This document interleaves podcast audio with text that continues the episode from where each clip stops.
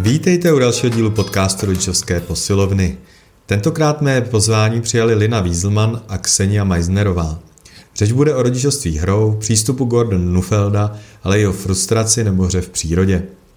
A abych představili sebe, jmenuji se Honza Vávra, jsem psychoterapeut a povídáním, které má zhruba 25 minut, vás budu provázet. A já bych se vás na začátku zeptal to, co se ptám eh, každého hosta, co vy rozumíte pod pojmem odolnost a jestli to považujete za důležitý v rodičovství a ve vašem přístupu, kterým se zabýváte.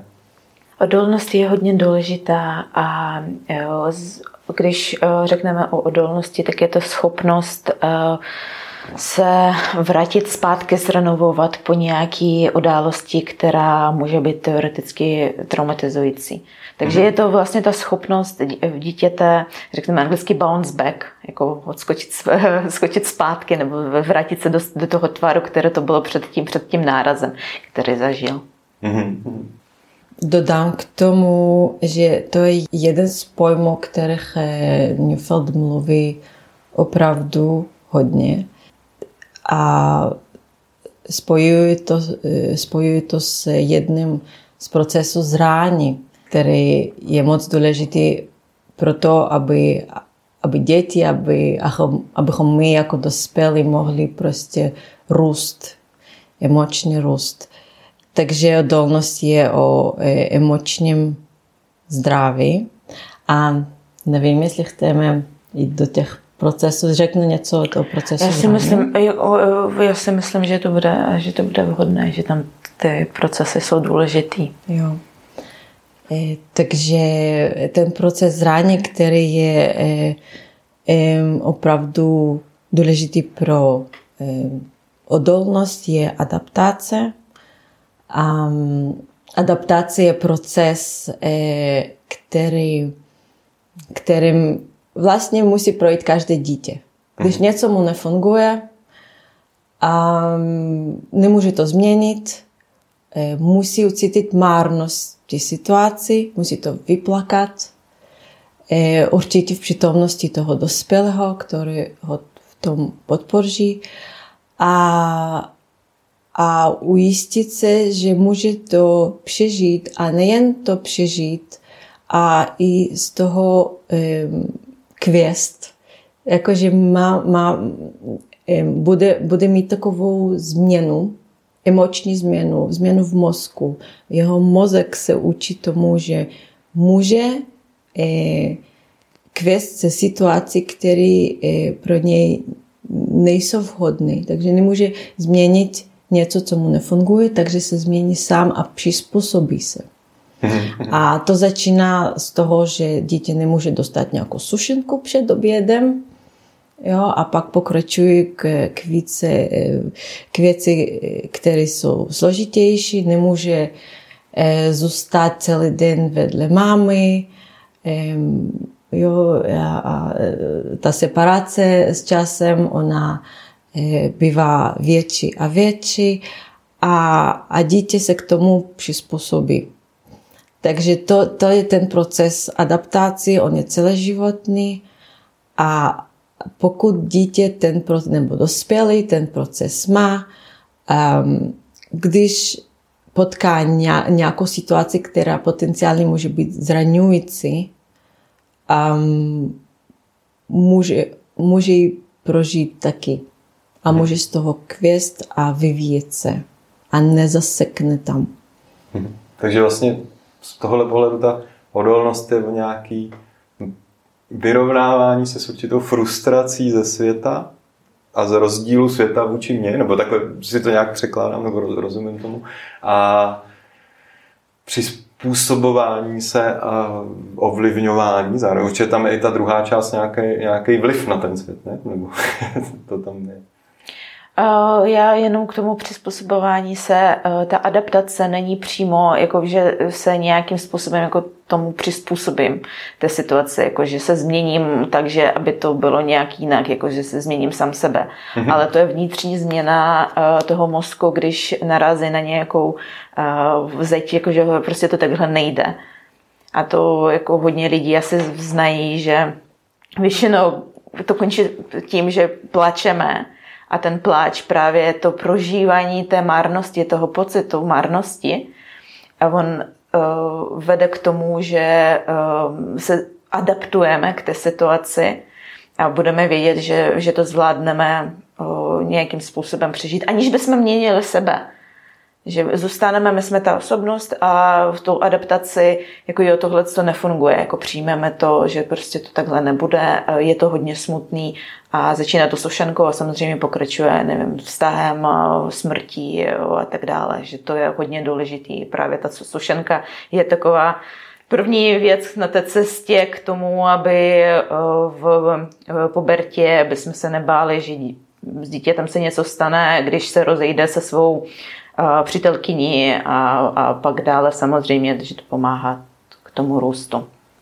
A i, i později se smířit se smrtí. Tak mi to napadá říct tak úplně jako obyčejně, že třeba pláč dětí je pro rodiče často nějaký stres, nebo obzvlášť, když třeba pláčou kvůli ním, když se bavíme o tom, nedal jsem ti sušenku.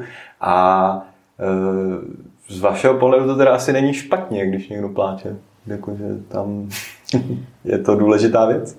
Ano, ano. A e, naše emoce a pocity jsou moc důležité v vývoji, hmm. moc důležité v, to, v té adaptaci. A my právě jako společnost těch emocí se bojíme. Těch velkých emocí, toho smutku, toho vzteku, té frustraci. A, a, ale já teď, když už znám Newfieldan několik let, tak já vidím ten smutek eh, spíš jako příležitost. Už, už teď, jako jsem do toho dozrála sama já, vidím i v sobě ten smutek jako příležitost i v děti. A, a protože opravdu eh, někdy Vlastně, když situace pro nás je tak zranitelná, že ta adaptace nám už nefunguje, v tu chvíli ten smutek nemůžeme ucítit. To je jakoby naše srdce eh, začíná být tvrdé. tvrdé. Mm-hmm.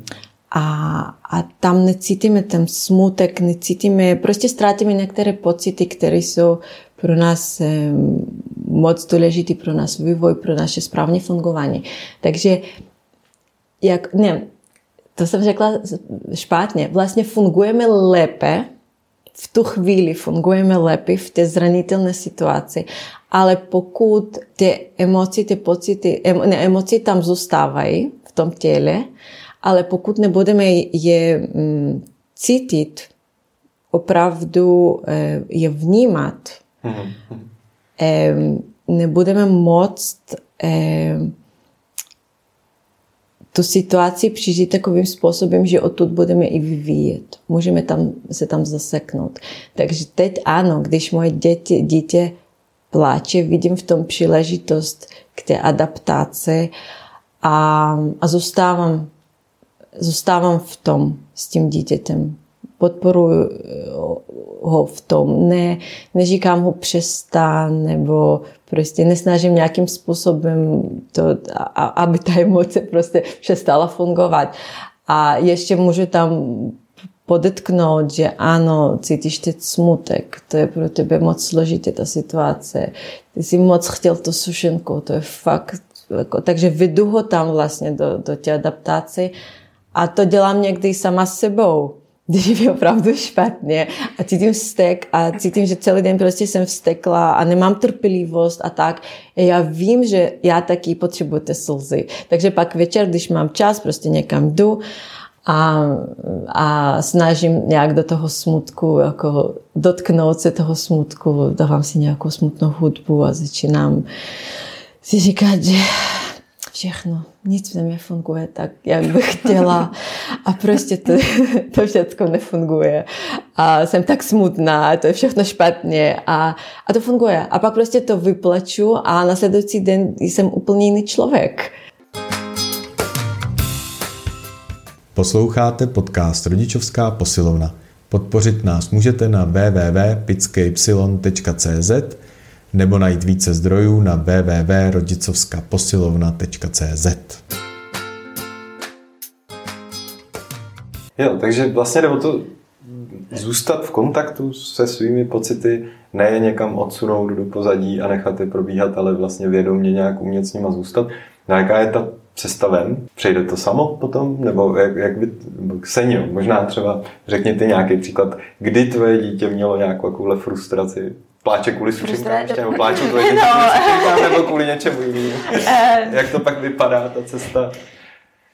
Jako já teď opravdu ne, ne, ne, úplně nechápu tu otázku, protože eh, my jako rodiče, jako musím uznat, že pro rodiče je to hodně obtížné, obzvlášť pro rodiče, kteří byli vychovaní, eh, řekneme, klasickou výchovou, a kde eh, to dítě nesmělo cítit ty emoce, ty emoce, protože my ještě rozlišujeme, že emoce jsou ty věmy toho těla, co vlastně, se, jak se to projevuje v těle a pocity jsou to, co si uvědomujeme, co můžeme pojmenovat, o čem mluvíme. Mm-hmm. A, a dítě, můžeme vidět, že dítě třeba je frustrované, ale dítě se to vůbec neuvědomuje a takže tu emoci jakoby necítí, ale prostě se takhle chová, protože emoce jeho podněcují k tomu, aby, aby něco dělal. A, a když se potkávám s tou emocí, tak já ji vždycky prostě pojmenuji. A když vidím, že dítě je frustrováno až tak, že ale to prostě nejde, třeba to bylo dneska ráno, to, se, to byly kinder vajíčka, to byla no, u, u dcery, prostě to nejde, tak snažím se jako jemně naznačit, že jo, jo, jo, je to smutný, ale prostě to takhle fungovat nebude. A dítě samozřejmě se snaží, eh, nej, nejdřív ono se snaží změnit situaci. A to je taky takový eh, to kruhový objezd eh, Newfielda, taky on přišel s tím, že když přijde frustrace, tak jsou tam několik výjezdů. První je změna situace, takže se snaží, maminko, já to chci, já tu sušanku prostě no, strašně moc chci, nebo to kindervajíčko, já to já, jako, a, a, a můžu, ale jako dneska jo, ale, ale že zítra už nebudu, samozřejmě, že bude, ale jako, že dneska, dneska mi dáš a zítra už ne a tak dále. A snaží se změnit tu situaci. Když rodič říká, že jako ne, že, že, že to nepůjde, tak další výjezd, když dítě má k tomu přístup, je smutek a slzy. Mm-hmm. A, a může brečet, ale smutnými slzy. A to je teda rozdíl, protože třetí výjezd je agrese agrese může, že začne do toho maminky kopat eh, a být jí a říkat, jako já to prostě, já to chci, to kinder mami, prostě, no, nebo půjde, když eh, maminka mm, řekne, že jako ne, že půjde být sestru nebo někoho ještě dalšího. A, takže ta frustrace prostě bude hledat cestu ven.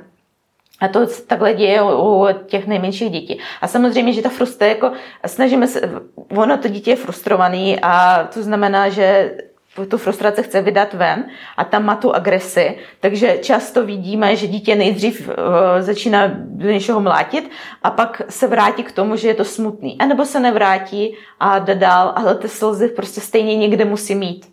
Mm-hmm. A to často pak vidíme, že dítě, a to nevíme jako vůbec proč, ono se chová nějak divně, že mm, jako bylo takhle jako hodný tu, tu polovinu dne a teď najednou všechno odmítá, tohle nechce a, a chová se jako kdyby hledalo nějakou záminku, abych mu něco zakázalo, aby, aby nebo běhá a hrozí, že se bouchne a bude nějaký velký problém. A to je právě ta frustrace, která hledá cestu ven. A to jsou ty slzy, které hledají cestu ven, jenom to nevidíme. Oni to, to všechno bylo prostě potlačené. Někde se dítě řeklo jako, no tak jo, a nebyla příležitost k tomu, aby brečelo. Takže i v takové situaci mi občas funguje a prostě posadit se a začít vyprávět nějakou pohádku, že jako žil nějak, někdy jeden dráček, který uh, chtěl stavět uh, to, to by to byla situace teď v zimě, že, dítě, že syn chtěl stavět domeček ze sněhu, nějaký iglu a jiní děti chtěli stavět sněhuláka a byl kvůli tomu hodně nešťastný a já viděla jsem v, to, v tom všechny jeho emoce, tak jsem se k němu posadila a začala vyprávět, že byl jedno jeden dráček, že ten chtěl postavit um, Eh, toho to iglu a že to nešlo a on najednou se, a vidím, že prostě se mu začíná, začaly jako trošku třást kurty a, jako, a najednou se rozbrečel A potom byl úplně jako, jako úplný klid. Jako kdyby mi to dítě někdo proměnil a vystřídal z někoho jiného. Nebo ještě vtipný byl, byl taky něco mu nefungovalo s legem a byl strašně naštvaný.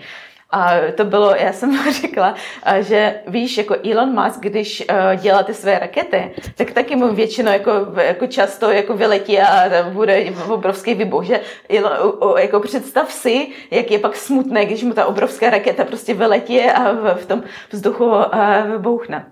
A taky to nasledoval pláč a klid zatím. A během toho pláče prostě rodič musí prostě, jako není, to na, není to snadný, ale zůstáváme s tím dítětem a snažíme se být přítomný. Občas dítě posílá rodiče někam pryč, tak můžeme, nejdeme proti tomu a jako můžeme trošku odejít, nebo některé děti, jak někdo píše, že se musíte je obejmout, některé děti to prostě nechtějí, takže respektujeme to, co si přeje to dítě a počkáme, až, až ten plač Eh, se uskuteční a eh, až to ode, ono to odezní samo, ono to dítě nebude plakat v ještě dalších 6 eh, nebo 7 hodin. Když to je skutečně ten pláč marnosti, tak ono zaplače a pak občas to vypadá jako v kouzelnou, kouzelnou hůlkou. Že ono teď plače a za chvilku už je úplně v klidu a už se šlo hrát samo a už, už není žádný problém.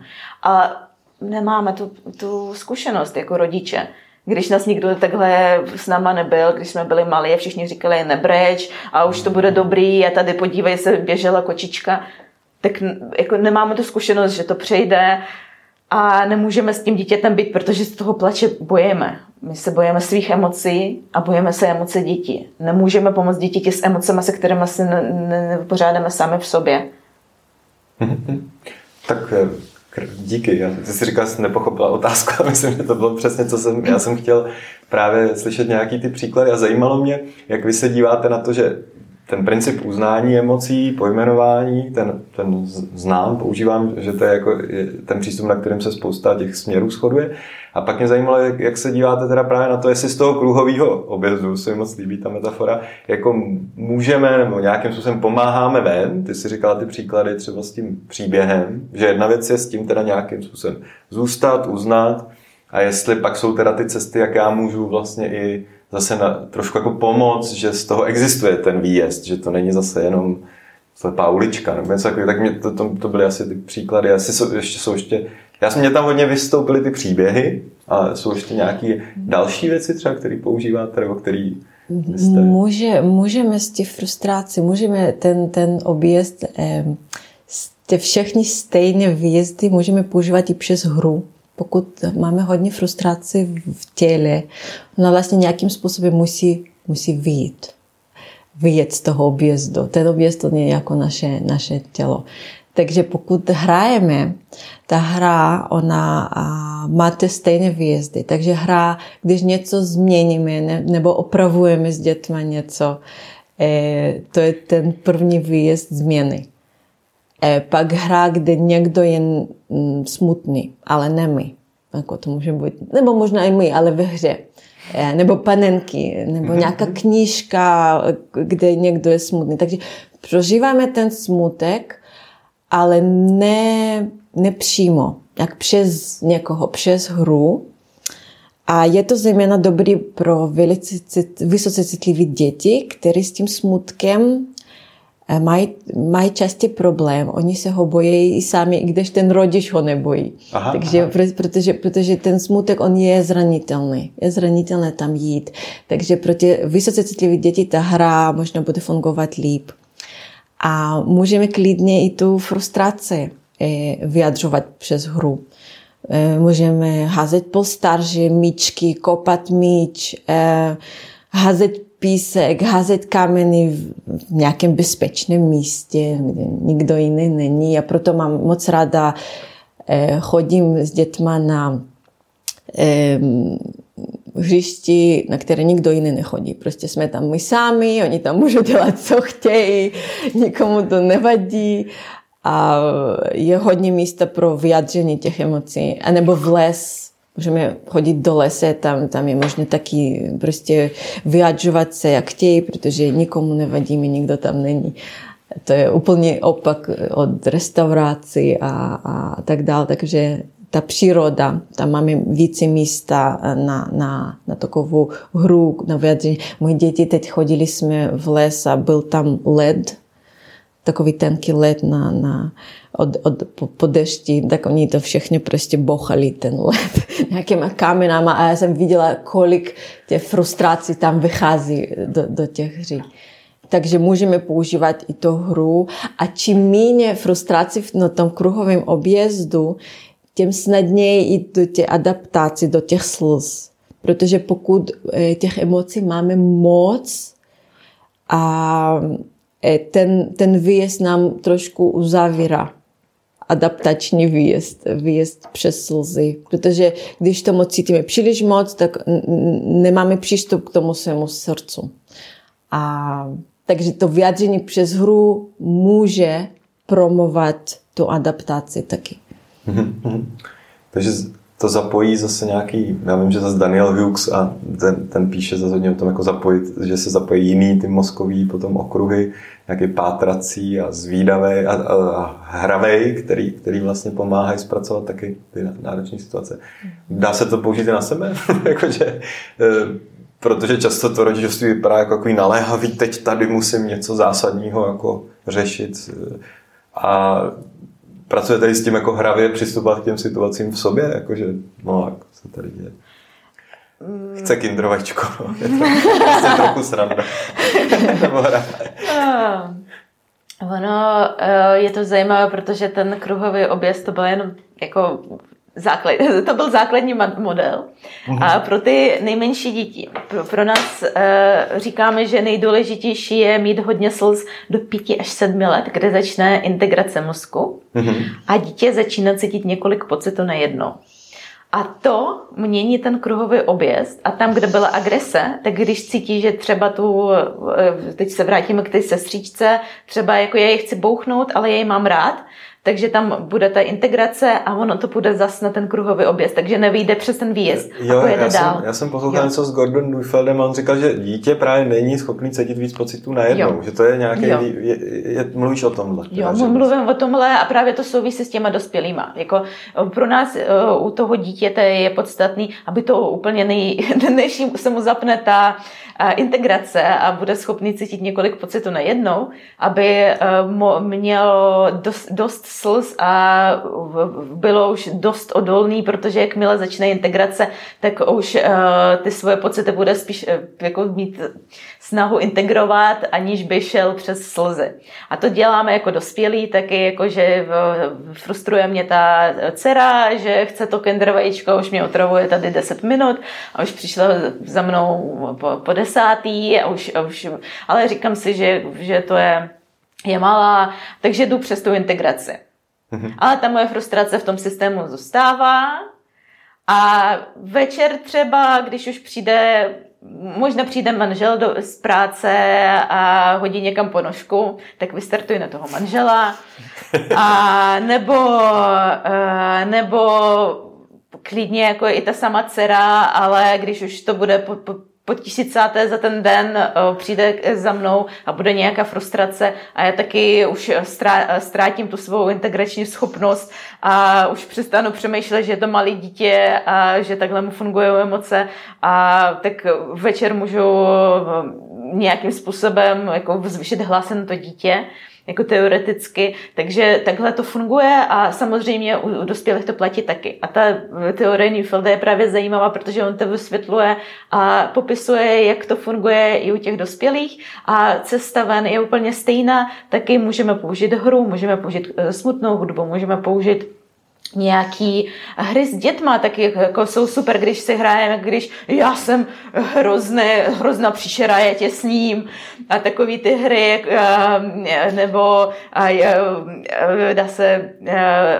hrát jako, že dítě je nějaký hudební nástroj a různě jako, že se s ním jako dělat nějakou masáž a vydávat nějaké zvuky a, a děti už se do toho smějí a rodiči, rodiče taky mají nějakou cestu pro ty svoje emoce. ven a když je to ve hře, tak to nemá žádný následky, to je takový prostor, ve kterém jsme úplně volní a ve kterých e, ty emoce k ním máme mnohem blížší přístup. E, takže pustit si večer nějaký smutný film je hodně dobrý pro rodiče, protože ta hra nej, není jenom, e, že se budeme hrát v tom úzkém smyslu toho slova, ale hra je všechno, co nám poskytuje prostor pro vyjadření emoci, co nemá, co neděláme kvůli výsledku, takže kdy to je rozdíl, protože to samé hraní na klavír může být jak hra, tak nemusí být, když se učíme na zkoušku.